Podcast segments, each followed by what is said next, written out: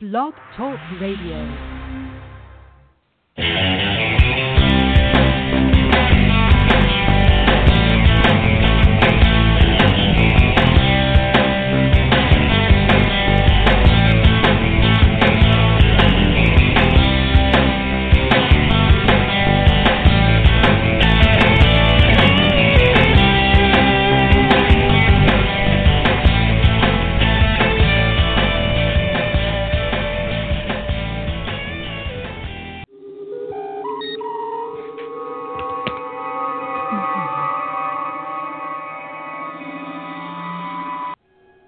Quarters. Security Condition 3. GQ, Security 3, sir. General Quarters 3, Intruder Alert. GQ 3, Intruder Alert. Oh, I don't know. An intruder might have helped me tonight. Good evening and welcome once again to Madame Perry Salon. I am your host and cruise director, Madame Perry.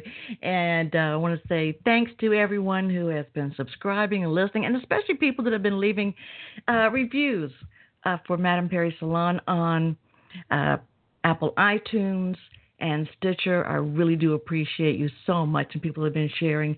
Um, also, you know, we had uh, a couple of weeks ago, Matt Coyle was on, the suspense author Matt Coyle, talking about his newest book, and he sent uh, the two winners, just so you know, were Brett Wright and uh, Peter G. Were the winners of the book uh, of Matt's newest book, but. Um, tonight I'm going to go straight to my guest because I'm a few minutes late starting, and I got to explain why. This guy is uh, he's a very prolific author, short story writer. His short story El Cambalache was nominated for Best Short Story in the International Thriller Writers Annual Thriller Awards. His short stories have been featured in Thuglit, Spine Tingler Magazine, Shotgun Honey, Big Pulp, and many more publications.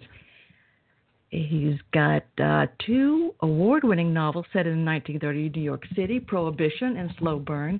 His newest novel, and, and he has many more he's, uh, uh, books than that, but we're about to get there. Uh, but his newest novel is The Fairfax Incident. So I want to welcome to Madame Perry Salon for the first time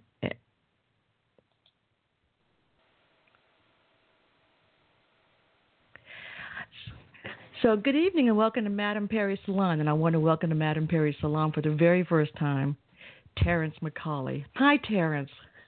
Hi, how are you? I'm doing good. Did you hear anything I just said, or was it all silent? I think it was.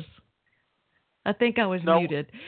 I heard everything. I heard everything that you said, and then I heard uh somebody said muted, and then uh I heard you again after that. So okay, that means you heard me, no one else heard me. And I have to say, first of all, I apologize for keeping you on hold so long. Um, we've had a lot of thunderstorms here. I'm in the Atlanta area. And oh, okay. uh, yeah, yeah, I had a little short, so I am so sorry. I would never leave anyone, especially a a nice, handsome, talented man like you, just sitting in the waiting room in the green room uh, that long. so so sorry, and thank you so much for being here. Uh, very excited to have you here, Terrence.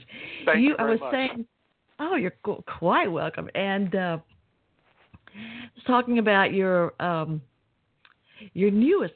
I mean, we can talk any way you want, but I'm going to start off with your newest uh, book, The Fairfax Incident, because Sure. I'm reading it now, and I love it. I loved. I knew I was going to like it, but I'm loving it so far. You, uh, Fairfax Incident is set in. Um, well, I'll let you tell people. Sure, no problem at all. It is. Uh, first of all, I'm very glad that you like it. Uh, it is set in 1933 Manhattan, and it uh, takes place just as Prohibition era is ending. Uh, the Roaring Twenties are a distant memory, and the Great Depression is really starting to settle in all over the country. And uh, it is about a uh, private detective whose name is Charlie Doherty. He is not your stereotypical private detective. He does not have a trench coat and um, he does not stand in the rain smoking cigarettes or hang out in alleys. Uh, he's not on uh, his last buck, and he doesn't have a bottle of booze at the bottom of his uh, in, in his lower drawer of his desk. He's a disgraced uh, NYPD detective who was kicked off the force because he was uh, dirty. And the reformers came in in 1932, and uh, he was one of the casualties. Now he's working as a private detective for a very wealthy uh, patron who asks him to look into a suicide that may not be a suicide, it may be murder. And that's how the book starts off. Mm. So um, yeah, so the character already is different, and I was said when I heard 1933 on the description when I bought Fairfax Incident, um, I listened to a lot of uh, radio classics on oh, okay. Sirius XM. Yeah. so so when people have those little things on Facebook when they said what what kind of if you had a warning what would it be? I could say I, you know I might break into uh film noir speak at any moment you know or something.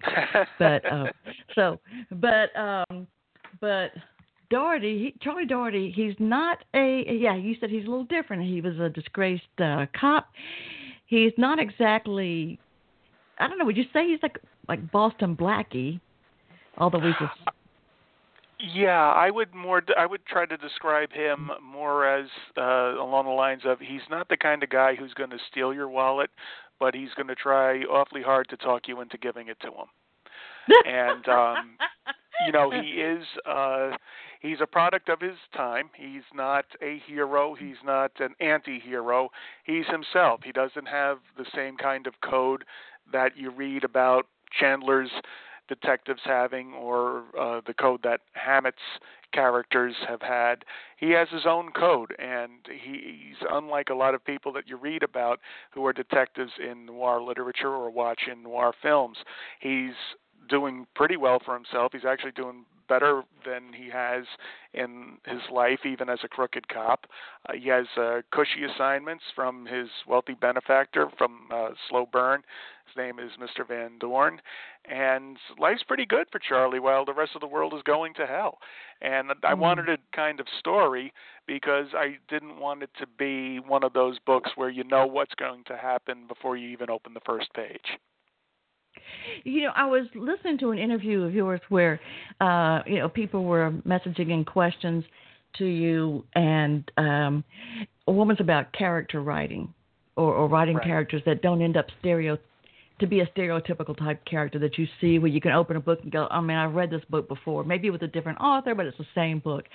But mm-hmm. I noticed that you seem to, uh, you seem to, you referenced uh, Don Winslow is somebody whose characters, uh, character formations you admire. Right. Yeah, I definitely admire the way he is able to tell a story, first of all, but also to be able to come up with characters who are not necessarily the most admirable characters, but they're certainly compelling, and you want to read more about them. Yeah, uh, I prefer stories usually that have the uh, character or the protagonist have a gray hat, not a white hat, not a black hat. Uh, rather something more realistic. And most of us live in the gray. We don't live in the black or the white, even though we like to think we do. So that's why uh, the characters that I write in all of my fiction, whether it's set in 1933 New York or it's a spy thriller set in modern day, I try to make them to be believable and relatable to the reader. So and yeah, and and you do, and it's true. And you know the thing is, is you're saying the gray hat, not the black, not the white because um, you know we're starting to see more films, modern films, where the maybe the protagonist, the lead person, is a flawed person because this is what we are. I mean, we can't right. all have a black or a white hat. You know, there's some things. You know, I'm, I may try to do my best for people, but I know that there are things that I wish I hadn't said or done somewhere, and yeah, that makes it. Uh, that brings the reality into it. Yeah, exactly right. And also, I've done a lot of reading, not just of Chandler and Hammett, but also of other private detectives or people or and characters in various uh, film noir movies, and also read about them in uh, noir novels. And I always I'm always trying to look to do something a little bit different. So that's why I don't make him have the secretary or the dingy office downtown or um have a drinking problem. He he imbibes, but he he certainly doesn't have a problem at this point. Because I just wanted to break the mold because uh, when you're when I do set a, a story in the 1930s, I want to make sure people understand that yes, I have to have some familiar uh, aspects of the story, so you know it's a 1930s story or what we today expect a 30s story to be. But I don't want it to be that predictable, where you don't feel like you need to finish the book. Well, tell me about um, your approach to research when you when you go to research for your not only for your characters, uh, the stories, because when you're going into to a piece like that that takes place in, uh, uh, I guess, the shallow end of the last century, Mm-hmm. there are, of course, a lot of things that are very different. He's not going to get a call on the cell phone, and um, you know, you can't just pop out any time of the day or night for something to eat or drink.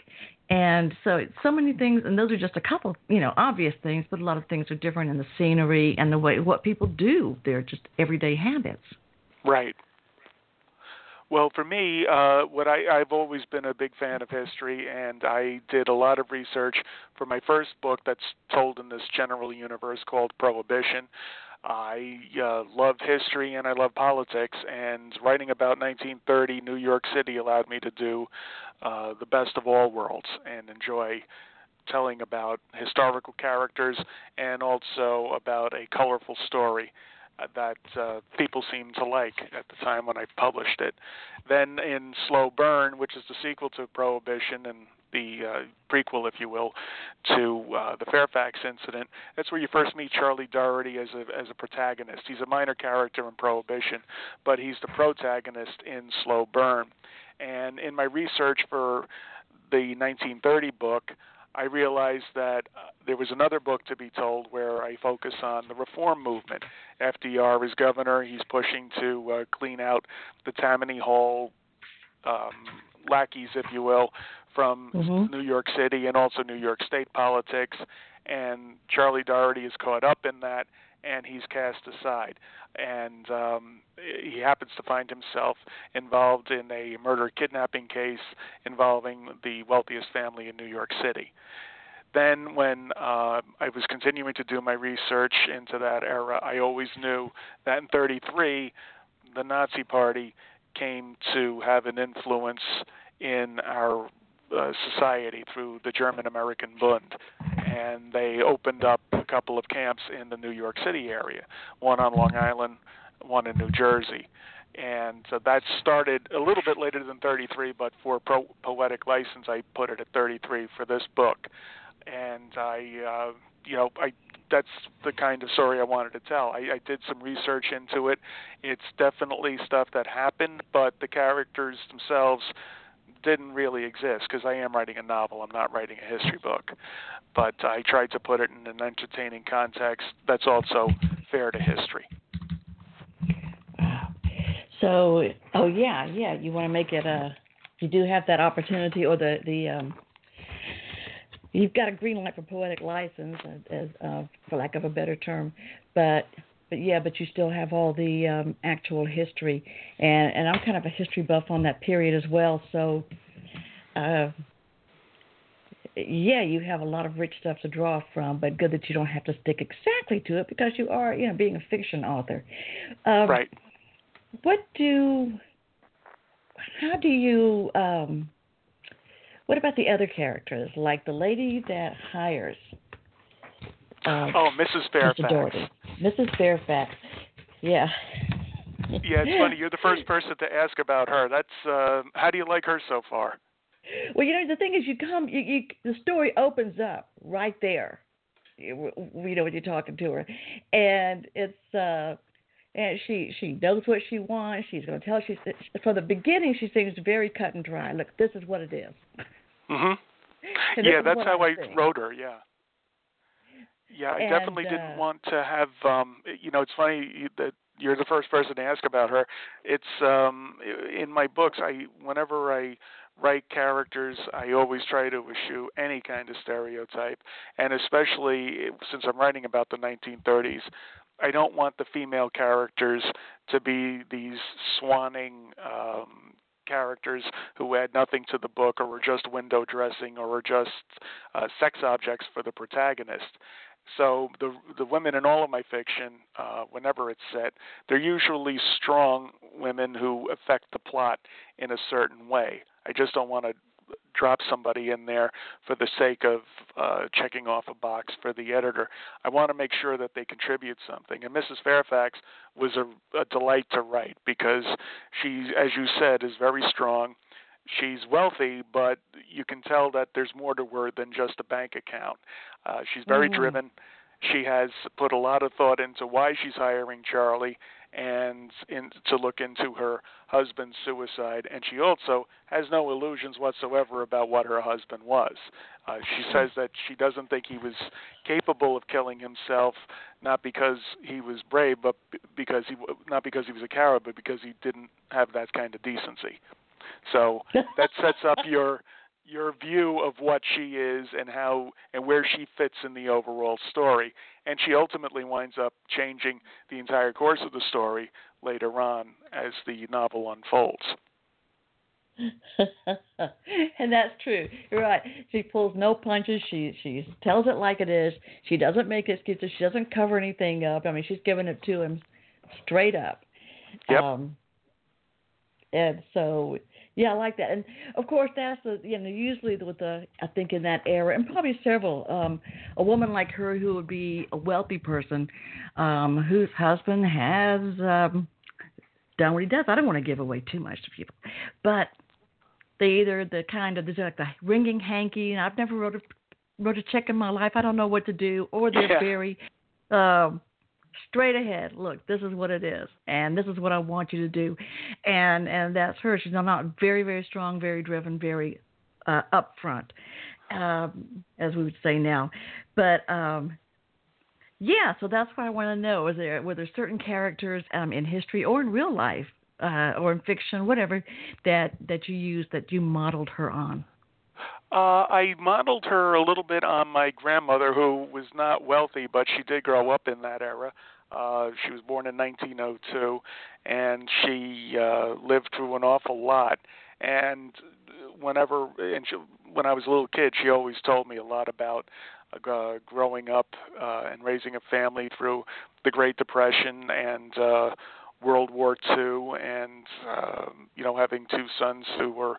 My my dad was in uh, the end of World War II. He, the peace had been declared, but he was part of the Berlin airlift. And then I had an uncle who was in Korea. So uh, she she brought up four kids throughout all of that. So I, I think that she had the most effect on my inspiration for who Mrs. Fairfax was and how she approaches the world. I uh, you know I didn't want to have somebody that you would expect to have in this kind of a, a, a story where she's clutching her pearls and she's either completely ruthless or she is indifferent or she's incapable. I mean, Mrs. Fairfax does care about something. She cares about her family and she cares about the legacy, and that's why she wants to find out why her husband was killed. Not because she has any ideals about how great her husband was, but because she cares about breeding and family. So that was uh, that was a fun character to write. Because we're uh, a very visual society. Uh, if you were to cast the film, and this sounds like a definite uh, book that would go into film, from you your lips to have... God's ear. so, uh, uh, if you were to, if you were to have choice of casting, who would you put in the parts? Oh God, that's a that's a great question. I get that a lot. For this one, it's funny. People will say that I'm I'm ripping off another series, but it's not true. I would love to. I wrote Charlie Doherty, uh, God, ten years ago for the first time, with Titus Welliver in mind. Uh, he's now on the Bosch series on uh, mm-hmm. Amazon Prime, but I've loved his work since he was in a uh, cop show that was on CBS for a little bit that starred Teri Hatcher's husband. Uh, then I loved his work when he was on Deadwood. I just thought he had that great look that I would love for Charlie to have, and now he's pretty much doing that character on Bosch, and he's doing it to some great acclaim. Uh, for the Carmichael character, who is the uh, crooked, brutal uh, police chief in the book, I would love to see Michael Shannon in that role. He'd be, Mhm. I think, fantastic. And then for Mr. Van Dorn, I think um, for me, I'd love to see Aaron um, uh, Aaron Eckhart do that role. I think he'd be fantastic in that. Oh yeah. Yeah, he'd And- probably be and very good. and Mrs. Fairfax. Mrs. Fairfax would could probably be done by one of my favorite actresses, Glenn Close. Oh yeah, yeah, yeah, yeah. I think she'd be fantastic in that role. I really do. I uh, I really envision her as as uh, being the ideal Mrs. Fairfax. But she's great in anything, so. This uh, when uh, um, so so you do get that question a lot. I'm glad you you went ahead and indulged me in that because those are such good choices, and it's yeah, it's how the, exactly how the character character seems to shape up uh, to the reader. Um, so now you've got several books that tie together. So for people who um, you're so wildly popular, I'm sure a lot of people listening already have several of your books. But um, for people who are just getting to know you, which books tie together and how? all of the books tie together. Everything I've ever written ultimately ties together in one form or the other. It's all told in the same uh, universe. It's not necessarily uh, that you have to start with the very first thing I've ever written and go all the way through, but wherever you start in any of the books that I've read, you're going to find that there is some kind of commonality there. Um, for example, I have a Western that's coming out in September the only link between that western and this uh, series here is that Mr. Van Dorn's father plays a minor role in it.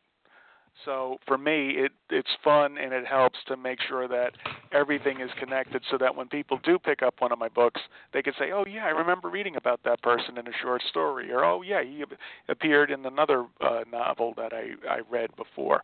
Uh, so anyway, my 1930s stuff right now is uh, building up, and in the end of this book, sets up what I call the University series, which is a book of uh, a series of books that are set in modern day. Uh, the modern day, it's spy thriller, techno thriller about a gentleman by the name of James Hicks, who works for a uh, group called the University. And as the series goes on, we learn more about Hicks and the University.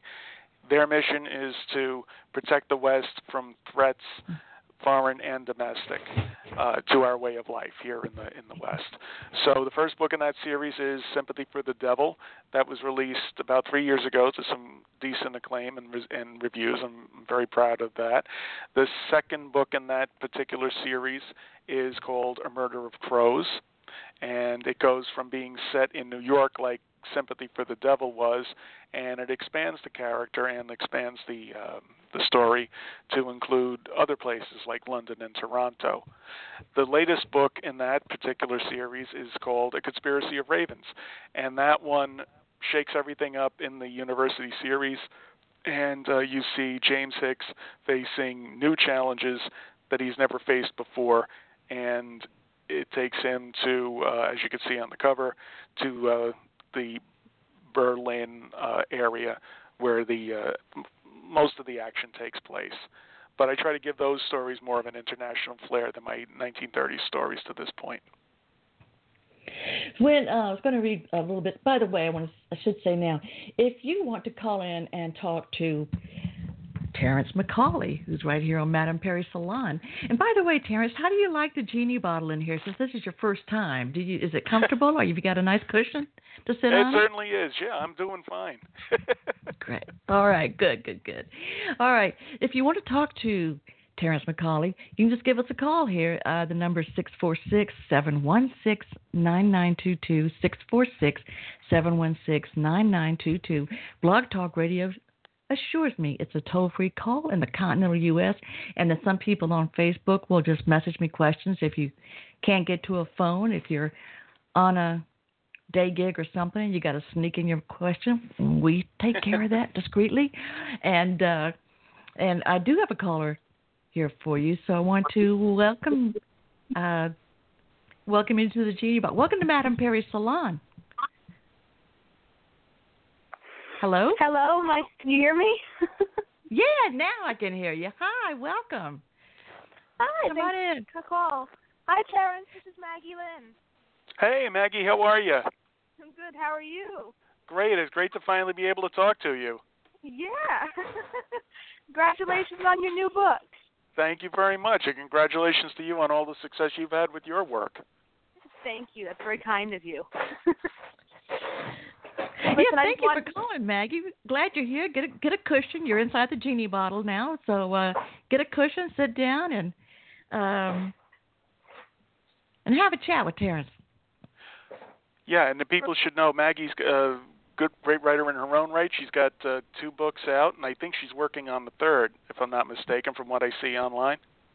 Yes, and a couple of others. But we're not here to talk about me. We're here to talk about your book, aren't we? I know, yeah, but it always helps to let people know who's talking and what they've got going on. And that's a real pal. And and Maggie, it's all about love here at Madame Perry Salon. You know, we got to share the love. So That's great. I'm glad to hear that. Truthfully, I just wanted to pop in. I, I'm not supposed to. I'm, I'm supposed to be doing something else right now, but I want to show my support for you, Karen. Thank say you very much. Congratulations. Okay, I have to get off now, but I really enjoyed it. I love listening to you guys. Thank you. Thank well, you very thank much. you. And Maggie, come back and Yes. come back in here and talk about your books one night. Okay. Um, are you on Instagram? I don't know exactly where to find you. I'm Madam you? I'm Madame Perry on Instagram and Madame Perry Salon on Facebook and Twitter. Okay. Thank you so very much for your for your invitation. Okay. Oh, it'd be delightful. Any friend of All right. Terrence's. All right. Thank you, Maggie. Thank you. Have a good night. Good You I night. wish you much Maggie. success, both of you. Thank you. Oh, thanks. That was delightful. Yeah, it was. Yeah, that was a pleasant surprise. I've, I've known her for a long time on uh, on tw- on Facebook and on uh, Instagram, but uh, it's funny. This is the first time I've ever had uh, an interaction with her, even on the phone. So that's interesting. See, there, there, you know, for uh, there are so many good things about this modern age and and the cyber world. I mean, there are some negative things, but there are so many good things like this. Uh, very exactly cool. right. Yeah, no, that was So- fantastic. That was a nice surprise. Yeah, it was. Thanks, Maggie, if you're still listening. Um, so let's see. So where was I? Oh, I know. I was going to read um, a little bit of uh, a review by uh, I don't know how to pronounce her name, Rowena Hoseason on uh, Goodreads, and I'm going to pick out just a few little bits of her review of the Fairfax incident. Um, the Golden Age gumshoe story kicks off as a private investigation into the apparent suicide of a wealthy businessman, but soon it's obvious that there's a lot more going on than a bit of slap and tickle on the side. so, and then uh, I like the way Rowena goes in. She says uh, Charlie barely has a chance to start asking questions about the dead man's mistress before he's the target of an Al Capone style drive by shooting. And the next thing you know, he's getting his chops slapped by beautiful women and broken nosed coppers alike. And then suddenly, people start talking German and the plot seriously thickens. I love that. Yeah, she definitely put a lot of thought into that one, and I, I really enjoyed that review. I was going to ask. I would say too, because even and then down, you know, the dialogue slick, the pace clips along without getting bogged down in unnecessary background, and uh, uh, a mystery satisfactorily solved. And then she has the ellipsis and says, although author McCauley leaves a big can of worms wriggling for the next episode. I like her. Yeah. Yeah, yeah, that's and that was done on purpose too, because like I said, this book starts off the entire uh, university series that I hopefully will have the opportunity to pl- to fill in between the um, when the university starts with uh, Sympathy for the Devil in modern day, and bridge the gap all the way back to the uh, World War, the pre-World War II era that I cover in uh, Fairfax Incident. and then am uh, um am I allowed to say? I mean, I just have information from your publicist, but am I allowed to say mention the uh, upcoming book in September? Sure. Okay, it's called "Where the Bullets Fly." Uh, Vengeance Reigns. I like. You know what? I, another thing I like about you is that the the taglines to the titles, because uh, it's uh, uh, things like "Where the Bullets Fly," and then it's "Vengeance Reigns." Sympathy for the devil, old war, new enemies. The devil has arrived. Everything's got a hip, uh, hip little a conspiracy of ravens. Ravens. The battle lines have been drawn. The war has begun. Everything's got a cool tagline that just really, if you got your foot on the threshold, it just sucks you in the door. Well, that's what I tried to do. Yeah, and that's uh, I've also had the the good fortune of having some very good uh, copy editors uh, for the Western. That one's coming out from uh, Kensington Pinnacles, uh, Kensington's Pinnacle Group uh, in September. That one was uh, was handled by them. They they put together some great taglines for where the bullets fly. And uh, for the university series, uh, including the Fairfax incident and uh, all the other books I mentioned. That's published by Polis Books, and uh, Jason Pinter helped put together the the uh, copy on the back of those uh, books, and he did a great job with those as well. Jason Pinter is a great guy in Polis Books, and I met Jason a couple of years ago at Book Expo America, and oh, okay. um, yeah, about three years ago in New York, and just uh, su- such a nice guy, very yeah, professional, really very nice, very very smart too. Yeah, he's got an Um, awful lot of sense about the industry, and he's got an awful lot of sense about what people want to read, and his insight into my stuff has been really great. It's it's helped me become a better writer. So I've been very fortunate to have uh, been published by Jason. He's a he's a class act. Yeah, he is indeed. Well, that's a perfect description. Uh, so when uh, so we know how you know we know a little bit about your approach and about how the books tie together. When and I know this is probably something that's probably a, a, worn out question. When you were growing up, did you start reading at an early age, and did you and when did you know you wanted to write? It's funny. That's a lot of people don't ask that uh, of me because they they figure that every writer has been an avid reader since the beginning. Uh, I actually always did well in reading comprehension, but uh, until high school, I hated reading. I didn't like it. I I liked. Uh, I always fashioned myself as becoming um, an illustrator or a movie director.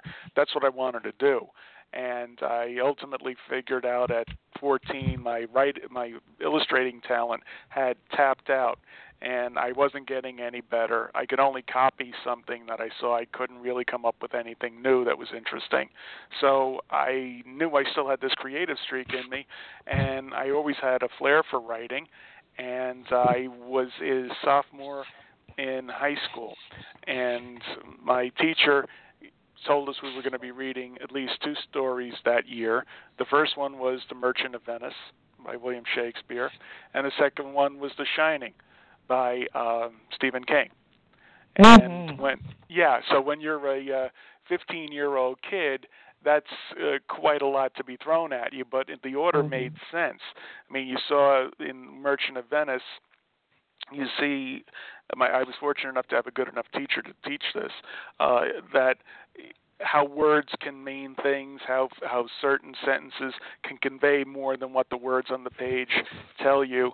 And then with The Shining, you get to see the perfect example of how mere words can terrify you in the right uh, in the right context without being gory.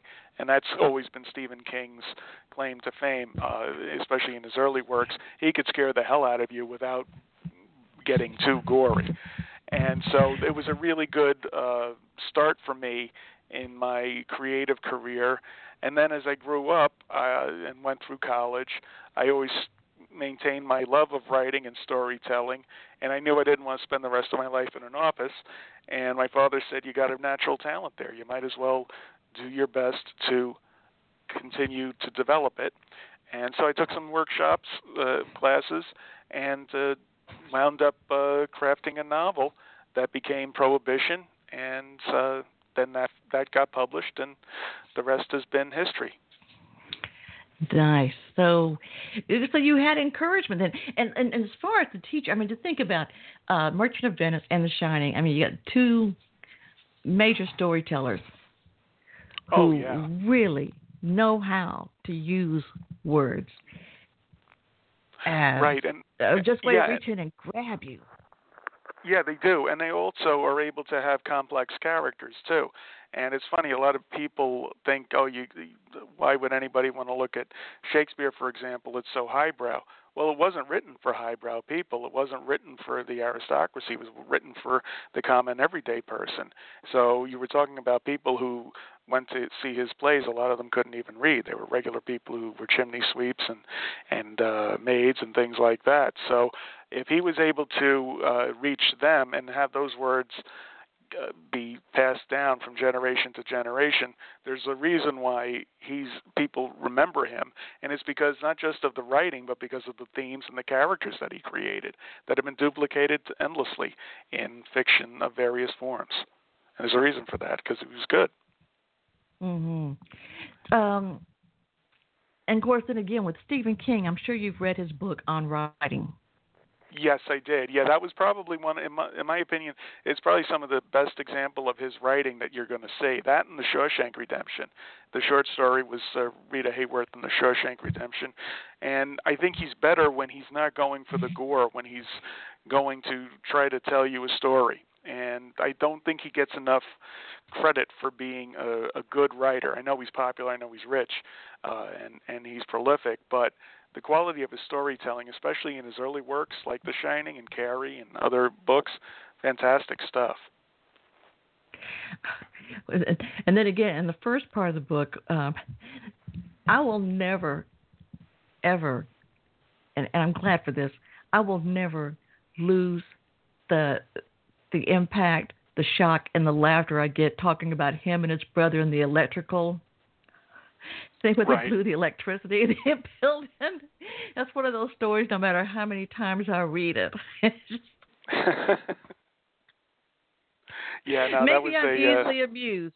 I don't know, but yeah, no, maybe I'm- writing was fantastic.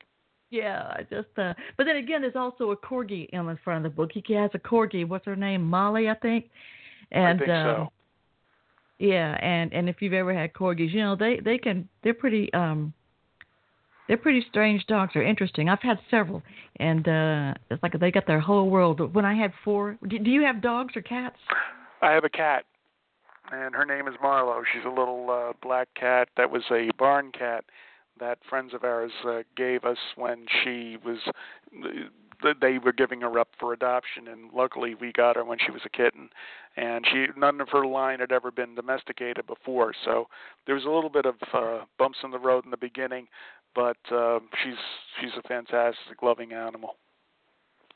Yeah, often the way it is with with the rescued or adopted animal, but rough road at first, but always worth it. And so Marlo, nice name. I like that. Yeah, well, with at one time, not now, but at one time I had four Pembroke corgis, and I won't tell the story because this is all about you. But I'll say that there were times when I felt like I was the teacher. Remember the old movie? I think it what was it, Village of the Damned or Children Oh, of the Damned? yes, one yeah, with all the kids. Yeah, I felt like I was the, the school teacher, Yeah. and they were the kids. Yeah, and they were just looking at you, yeah, trying to plot your demise, yeah. Yeah, their minds, or else they would be in the kitchen staring at me. Go to the treat jar. Go to the treat jar. So. Yeah, it's amazing how they can guilt you into that, isn't it? yeah, definitely. So, um, now Stephen King. Wow. Um, so then, so so you really didn't. You did never came up. It wasn't that big. You sort of came to the uh, the love of it and the uh, desire to write much later. And it's great that you had you know uh, family support. I did, yeah. Um, my father always wanted me to uh to write and my he was a great reader and my mother was always very supportive of uh, anything that I wanted to do. I was never really much I never wanted to be an actor or really be in front of the camera, but I always knew that I wanted to be a storyteller. And so I found my way of doing it through writing. And so far I'm happy that I've had uh, an audience and they seem to enjoy my work. And the best thing about it is they give me honest feedback, which is uh, which is really crafted all of the works that I've done uh, since my 1st mm-hmm. book was published, all of Prohibition, and all the way up through now. Uh, if they've followed my work, can see how it's changed a little bit, and it's changed in large part because of uh, audience feedback, which is very important to me. Oh yeah. Um, I got a few minutes left with Terrence McCauley, and I'm so happy to have you here, Madame Perry Salon. I thank you so much for fitting me into your schedule because this book is freshly launched, and you're a pretty busy guy, so I really appreciate this. Um, oh, thank you for inviting me. So when oh, you're quite welcome, um, and, and you know, there'll always be a nice fluffy cushion here for you to sit on if you ever come back. uh, uh, I was going to say too, your book, uh, you you know, you won several awards, deservedly so, and I know you've got plenty more in your future. But what I wanted to ask you was, um, you you have a novella. It's a World War One novella, The Devil Dogs of Belleau Wood, and it won the silver medal for historical fiction from the Military Writers Society of America, which I wasn't familiar with the Military Writers Society of America. But you said the proceeds from the sale, I understand, go directly to benefit the Semper Fi Fund. So you want to tell us for people who don't know what most people probably do know, but if they don't know what that is, what it is and why.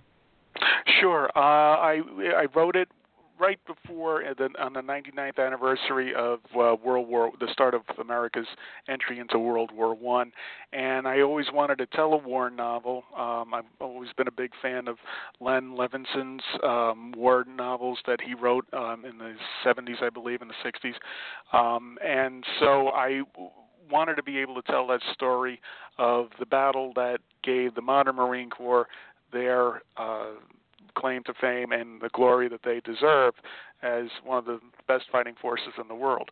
A Marine would tell you the absolute finest force that's ever been in the history of, of warfare. Mm-hmm. And so um, what I did was uh, I took this is it's one of the chronologically it's the first Charlie Doherty story because it's a uh, novel about Charlie Doherty's first person experiences in the Battle of Belleau Wood in France. So it starts off just like all of my other stories with a uh, with a literal bang. He's being shelled uh, by the Germans, and he ultimately links up with some other uh, American Marines who have been separated from their unit. They form a unit, and then they launch a counteroffensive against the Nazi, the, against the German army, which is what a lot of the uh, army and Marines did in that particular battle. Everybody else left, and the Americans stayed and dug in and fought. And it was a turning point in the war. I chose the Semper Fi Fund for the charity because a friend of mine who helped me write the book and make sure that it was uh, historically accurate told me that it was a great cause. A lot of people go for other bigger, well known uh, veterans groups but the Semper Fi Fund is uh, largely volunteer driven. Their all of their money goes straight to the charity of of assisting uh, men and women who uh, need it, you know, who are veterans. It's it, they don't spend it on retreats or, or nice giveaways. The money goes straight to helping people who served this country and sacrificed for this country uh, maintain and achieve a uh, a level of, of equality of life that they deserve. So uh, all of the money that comes from the from the uh, book goes straight to the uh, publisher, Down and Out Books, and they go they they donate every penny straight to the Semper Fi Fund. I didn't get a uh, an advance on the book. I don't take a cent from the book. Neither does Down and Out Books. It all goes straight to that fantastic charity. So I always tell people, if you don't want to read a World War One novella, you don't have to. I would hope you would, but um, please donate to the Semper Fi Fund because they do wonderful work. And, and the veterans are a very underserved community. Yes, they For are. Sure. I mean, we lose 22 a day to suicide, and it's unfortunate that people only take awareness of mental health issues when they have the mental health month, and also when a celebrity kills themselves. I mean, that's a tragedy mm-hmm. in and of itself. But the, the, the real tragedy is is that we lose about 22 veterans at least every single day to suicide, and that's 22 too many, in my opinion. Yeah, definitely. And um, I'm going to have an episode of the show on suicide uh, very soon, so I will mention that as well. And I'm glad you did this because I, you know I'm an entertainment publicist, and I remember one client I had that um, that was a veteran, and his book was set in the um, uh, post Civil War area, and so when we were talking about putting together the book and so forth, we I said, you know, you could um, you could put a little thing at the end about uh, uh, if you enjoyed this book or whatever, consider donating uh, to Mhm. Veterans Fund. But um, so it's already tied in, and you're thinking about it, and y- you know why not? You've got an opportunity, and you've got an audience, and if you can do it, but also, um, I'm sure in the book at the end you say, you know, you indicate that the where the sales go, uh, the proceeds. Oh yeah, I mean, there's uh, right on the cover we have uh, all proceeds go to Semper Fi Fund. Uh, it's right there on the cover of the Devil Dogs of Belleau Wood, and also too on uh, Amazon and Barnes and Noble in the description. That's the first thing you see. All proceeds go directly to the Semper Fi Fund, and that's not a portion. That's not a uh, you know a percentage. That's all of it. Every penny goes straight to them, and uh, doesn't come to me first, and then oh well maybe he gets around to cutting a check. No, it goes straight to them, Mm. and that's the way it should be. Oh, that's that's great. That's that's wonderful. I like I like to hear that, and uh, I will be sharing that information. So if you uh, if you're listening, I also will have. Of course, you can find uh, the website terrencepmccauley.com and find out more about Terrence. He's also on Instagram and other social media, and. Um, but I'm also still going to be sharing information about you, your books, and I'll also go ahead and include uh, info and links to the Semper Fi Fund on Madame Perry's uh, social media, whether it's uh, Twitter or Instagram, Facebook, or even on Reddit. Although, do you use Reddit much? I don't use Reddit all that much. I just don't know that much about it. I uh, I understand it's great. I just uh, you know I I've, I've got a hard enough time trying to figure out Facebook and Twitter and and now Instagram. Um, Yeah. I know I know Reddit is fine and a lot of people swear by it. I just you know it's it's it's escaped my scope at this point. Let's just say I'm not consistent on it because I'll get into it and I'll all of a sudden I'll, I'll think I'm doing fine and then it cuts me off like I've done. And tells me I've done something bad. I've got to go sit in the corner. I can't use it for so many minutes or days.